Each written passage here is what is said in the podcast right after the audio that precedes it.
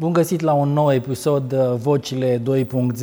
Vă propun să discutăm astăzi despre o sintagmă uh, tot mai des întâlnită. Este vorba despre cultura organizațională.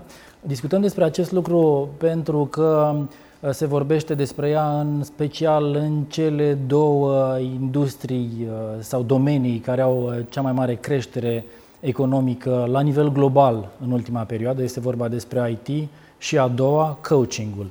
Vorbim despre cultură organizațională care acoperă nu doar aceste domenii, desigur, uh, acoperă multe alte lucruri și încercăm să traducem această sintagmă din limba română în limba română, adică să o explicăm mai pe larg să intrăm în toate măruntaiele, să înțelegem exact care sunt teoriile, comportamentele din spatele uh, ei și cum anume duce la îmbunătățiri. Despre acest lucru este vorba. Suntem la Fashion Innovation Year. Vom afla pe parcursul uh, emisiunii ce, ce înseamnă acest lucru. Invitatul uh, de astăzi și gazdă de altfel este coachul Dan Berinde. Cum să spun? Bun venit! Mă bucur să ne reîntâlnim. Dan, hai să înțelegem puțin uh, ce este locul în care ne aflăm, câteva lucruri despre Fashion Innovation uh, GER. Mă surprins cu întrebarea asta, fiindcă nu îmi propusesem să vorbim despre asta. Este un startup.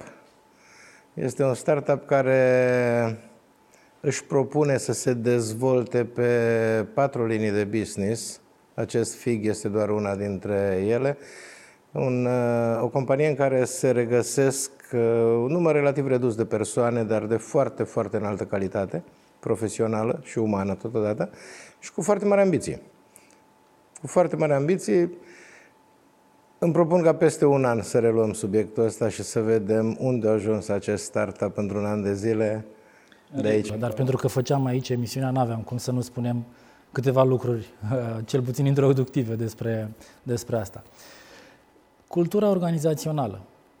Um, un ABC despre asta pentru cei care văd uh, în cultură organizațională o denumire tehnică. Eu aș spune înainte că ai pomenit în deschidere de vocile 2.0. Ok. Și de faptul că ne propunem astăzi să vorbim de cultură organizațională, cred că am putea deschide un vocile 3.0 cu tema culturii organizaționale și aș face precizarea că auzim despre ea vorbindu-se, ai precizat în IT, pentru că e foarte vizibil IT-ul acum, e la exact. mare modă, e la mare expansiune, etc. E industria numărul unu la creștere Așa globală. este și va rămâne Asta, pentru ceva vreme, va rămâne. Uh, de asemenea, ai pomenit de coaching, că este a do- al doilea domeniu ca ritm de creștere. Ca ritm de creștere la nivel global. Ei bine, acest al doilea ritm determină schimbarea sau poate determina schimbarea culturii organizaționale acolo unde se dorește asta. Dar nu e relevant că este vorba de IT, că este vorba de, ce știu, construcții, exact. mecanică sau, de ce nu, administrație publică, sănătate, educație, orice alt uh, domeniu. De ce? Pentru că peste tot sunt oameni.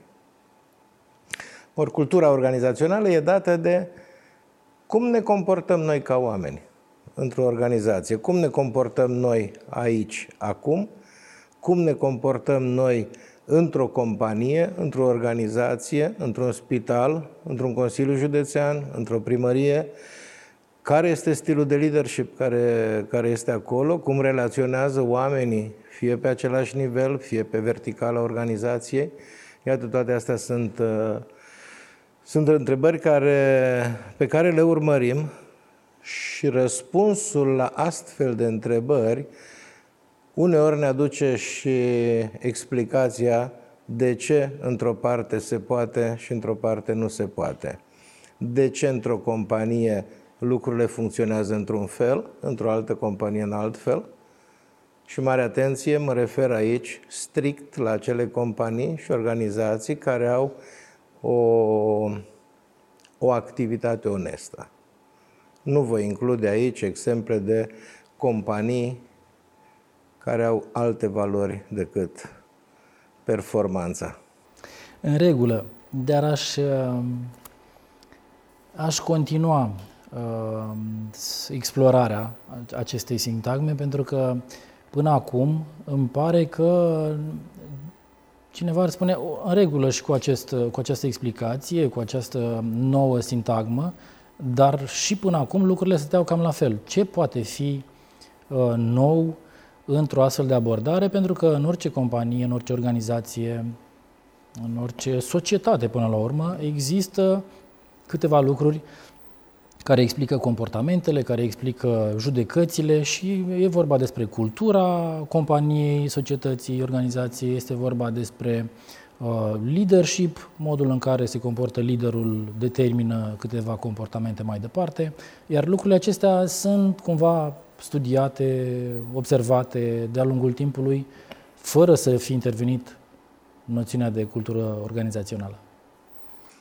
Uh, apare de ceva vreme o schimbare de, n-aș spune musai, deși posibil de, de paradigmă.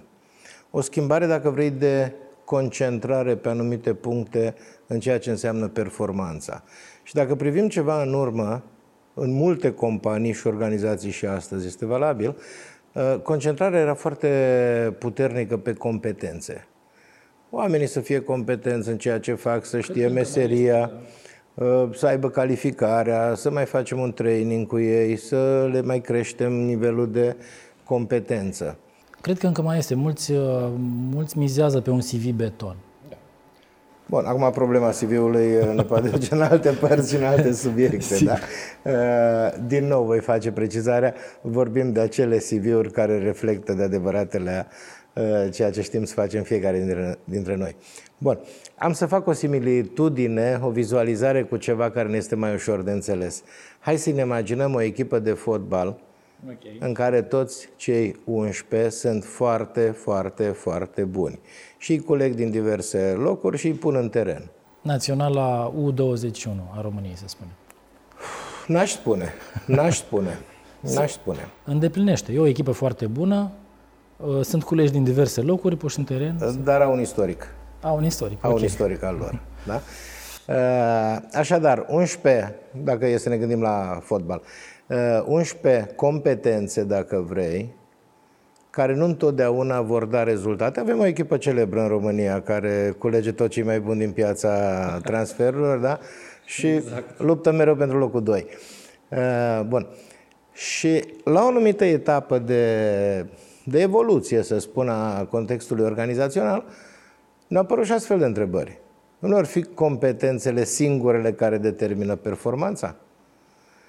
Și progresiv, tot mai mulți au început să, să ducă atenția către zona relaționării oamenilor, către zona comportamentelor. Studiindu-se tema asta, s-a ajuns la niște rezultate extrem, extrem de interesante.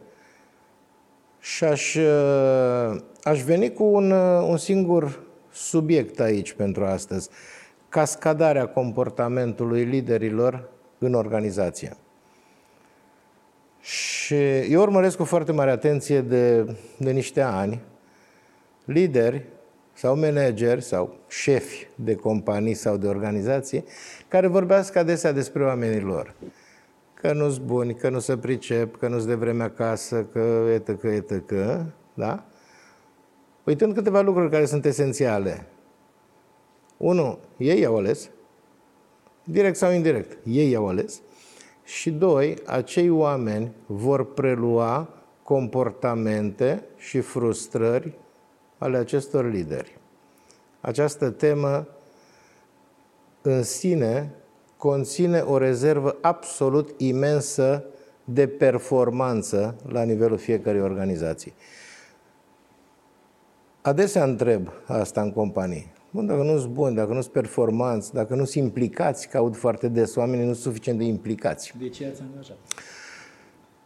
Uh, unul de ce ai angajat, dar acum mai nou de ceva vreme uh, fac trimitere la oglindă.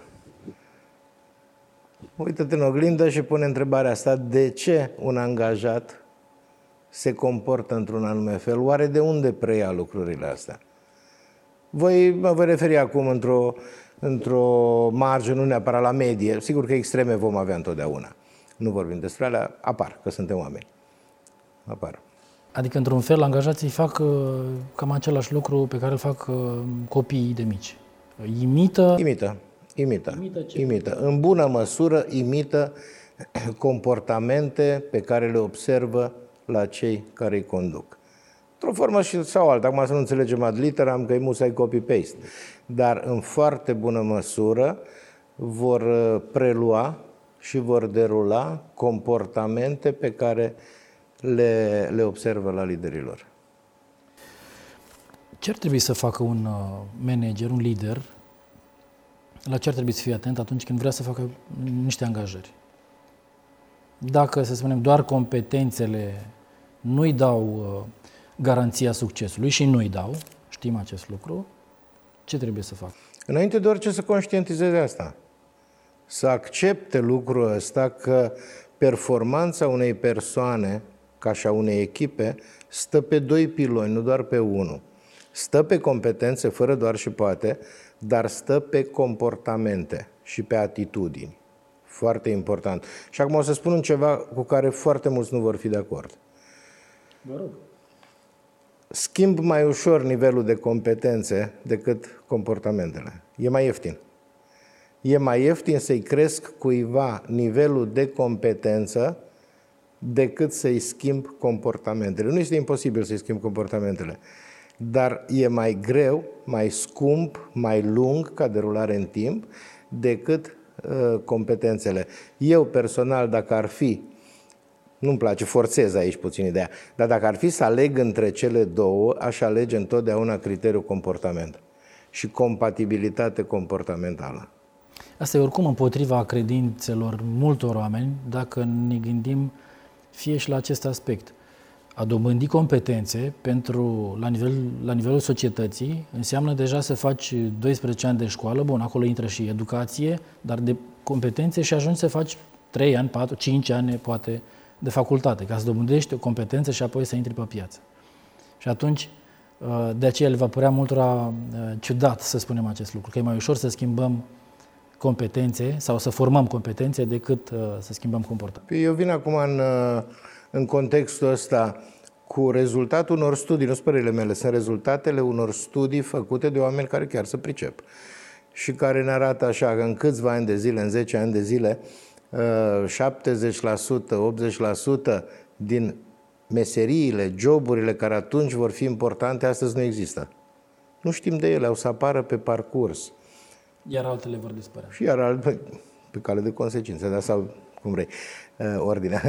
Uh, dar vin și întreb atunci așa, dacă peste 10 ani de zile vor fi predominant joburi care astăzi nu există, ce vorbim noi despre uh, Uh, crearea competențelor prin procesele educaționale, le creăm pentru astăzi, pentru ce știm astăzi. Cât de mult alocăm în pregătire, atât în cea școlară, cât și apoi în învățarea continuă dintre, din, uh, din companii, din organizații, cât de mult alocăm antrenării flexibilității, antrenării inovării, capacității de inovare, incluzând aici, foarte important, inovarea în leadership cum adaptezi stilul de leadership? Și vin, vin cu întrebarea asta care nu e deloc simplă. Cum se pregătesc companiile și organizațiile în general pentru rezultatul acestor uh, studii? Cum se pregătesc ele? Domnule, acum construiesc o companie bazată pe niște joburi, pe niște competențe și așa mai departe. Mâine lucrurile vor sta cu totul altfel. Acum, de exemplu, cam care sunt cerințele unei companii când apelează la un coach? Ce vrea o companie să schimbe sau să îmbunătățească sau unde vrea să ajungă când apelează la un coach? Cel mai adesea întâlnesc nivelul de angajament, de implicare al uh, angajaților. Uh, întâlnesc dezvoltarea capacităților de, sau abilităților de leadership a oamenilor de pe poziții manageriale. Întâlnesc capacitatea și abilitatea de a lucra în echipă, de a te integra și de a lucra într-o echipă. Întâlnesc uh, nivelul de asumare a leadership-ului, a responsabilității. Întâlnesc foarte frumos și foarte des, întâlnesc uh, diminuarea, ca provocare, diminuarea nivelului de frică a fricilor în mediul organizațional.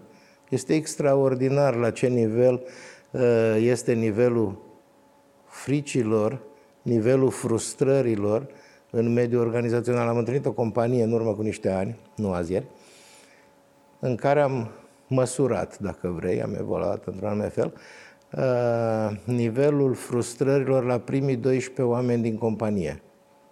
Primii 12 ierarhic. Dacă ar fi fizică frustrare, ar sparge tavanul aici, la toți 12. Ce fel de frustrări? Legate de job, legate de contextul organizațional, legate de contextul muncii pe care o desfășoară. Adică din zona Iată, profesională. Din ori zona, nu primesc prea mulți bani, ori prof... muncesc mai mulți ca alții și așa mai departe. Lucruri de acest tip. Mm, pot fi și astea, pot fi și astea. Predominant este legat însă de maniera în care se relaționează în firmă. Cum se relaționează cu șefii, cum se relaționează orizontal, dar orizontal lucrurile se rezolvă repede, omenește, ușor. să spunem așa, da? Uh, cel mai adesea este vorba de modul în care se relaționează pe verticală. Cel mai adesea. Adică... Iar randamentele, performanța companiilor este presată în jos foarte tare de aceste frustrări. Adică avem dificultăți sau sunt companii care au dificultăți cu relaționarea pe verticală, pe de o parte cu nivelul superior, manager și așa mai departe, pe de altă parte cu nivelul... Eu aș întreba, sunt companii în care, în care nu, nu au dificultăți cu asta? Știi ce se întâmplă? Iată, revenim la cultura organizațională. Este element de cultură organizațională ăsta. Cum creez eu în cultura companiei contextul în care oamenii atunci când dau o frustrare, când dau o nemulțumire, să se simtă foarte liber să o așeze pe masă, să o discutăm, să vorbim despre ea ca un ceva natural, după un mecanism care e cât se poate de natural. Se ridică un alt paradox. Dacă nu sunt companii unde să nu existe astfel de probleme, atunci înseamnă că acest lucru este un lucru normal, natural și atunci oamenii sau companii, companiile nu vor vrea să-l schimbe. Eu nu am spus că nu sunt companii în care... Deci sunt unde nu, nu există Am spus că problem. predominant există, nu, a nu se înțelege mesajul cumva că uh, nu există companii în care cultura este într-adevăr cu totul și cu totul uh, remarcabilă. Dar să știi că am întâlnit și companii de alea care au spațiu de odihnă și de joacă și cu ping-pong și cu... Uh... Au apărut tot mai multe exemple. De ce nu urmează mai toate companiile astfel de Uh, nu știu, politici de eliminare a acestor uh, Pentru sau diminuare. că suntem oameni. Suntem oameni. Pentru că suntem oameni, pentru că avem orgolii, pentru că avem frici. Și vreau să spun că la nivel de manageri, una sau unele din fricile cele mai prezente este frica de vulnerabilitate. Dacă cumva cel care îmi raportează, subordonatul meu, va simți că eu am vulnerabilități, cum mă va privi? Uh, apare frica de inutilitate. Dacă eu creez o echipă foarte performantă în jurul meu, la, la ce mai sunt eu util și important? Ne place să fim importanți tuturor. Oricum pot fi mai important decât având o echipă care ascultă frumos și execută frumos ceea ce fac eu? Iată modele de cultură.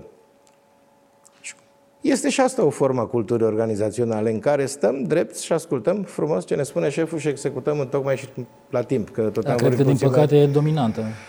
Din păcate, da. Din păcate, da. Și iată, dacă mă, uh, dacă mă uit puțin spre zona publică, în administrațiile publice. Administrațiile publice. Da? Este modelul cultural predominant în acele administrații publice despre care noi chibițăm că sunt neperformante și că nu se întâmplă mare lucru. Ăsta e unul din motive, nu amplasarea geografică sau mai știu eu că... Dar, uh, ca ultim punct de discuție, să-l apelăm pe acesta uh, despre care ai vorbit de altfel. De ce în unele locuri se poate și în unele nu? De ce în unele companii pot avea loc astfel de modificări? Se intră în cultura organizațională este abordată altfel, iar în alte locuri nu. Din nou, pentru că suntem oameni. Același lucru. Cultura organizațională este dictată fundamental de, oameni. de viziunea liderilor. Ei aleg o cultură care să fie uh, deschisă, bazată pe o mentalitate deschisă, cascadată în toată organizația. Sunt alți lideri care preferă modelul cultural bazat pe disciplină, pe execuție, în tocmai și la timp, așa mai departe. Mai ales dacă, dacă acest model este cel pe care au clădit tot ce au clădit până acum. Da, da, și a funcționat. Și atunci, dacă, dacă merge, de ce să schimb? Exact. De ce să schimb? Și aici un, un, un bun subiect. Cu ce mă compar? Că zice merge. Ok, cu ce mă compar? Mă compar cu ce am fost ieri și am evoluat cu ceva sau mă compar cu ce aș putea fi? Și atunci răspunsurile ar putea să fie altele. De altfel, este foarte multă autoreflecție în acest caz, întotdeauna, la astfel de oameni care uh, sau lideri care ar trebui să se uite la cultura organizațională și să facă astfel de comparații. E despre reflexie, este despre învățare. Vestea bună însă este pentru acei care vor, că nu se poate face asta cu forța, cu switch-ul, uh, cu ordinul. Începând de mâine avem o mentalitate deschisă. Nu funcționează. Uh, vestea bună este că în acele companii sau organizații în care o schimbare de cultură organizațională e dorită, dar dorită de adevăratele, se poate face. Nu e un proces de azi pe mâine, e un proces care durează ceva, cere un timp. Dar eu zic că într-un an de zile, într-un proces coerent, se văd rezultatele. În 2, 2 jumate, 3, ai șansa să faci o transformare sustenabilă. Riscul este așa, dacă faci un uh, proces, începi să-i vezi rezultatele și zici, nu, de acum merge, funcționează, există riscul să funcționeze ca arcul, să o aducă înapoi. De asta vorbesc, de o perioadă de întreținere în care să, să-ți crești șansa, hai să nu zic să te asiguri, să-ți crești șansa că devine sustenabil. Pentru că asta înseamnă schimbări la nivel de persoane, de echipe, dar totul pleacă de la o viziune unde vreau să ajung. Un, cum vreau să arate cultura organizațională. La nivel global, spre exemplu, că tot am început cu asta, uh, ultima tendință, hai să spunem, la nivelul de performanță foarte înaltă, chiar se numește cultura de coaching. Așa se numește. Dan Berinde, mulțumesc foarte mult pentru Eu îți mulțumesc. Acest... Te provoc la vocile 3.0 pe tema despre oameni. În regulă. Vă mulțumim foarte mult pentru că ne urmăriți. Uh, sigur, așa cum v-am spus de fiecare dată, pe pagina facebook.com slash vocile 2.0 uh, sau pe pagina de YouTube uh, similară, vocile 2.0. Vă așteptăm la următorul episod. Sunt Ovidiu Mihaiuc. La revedere!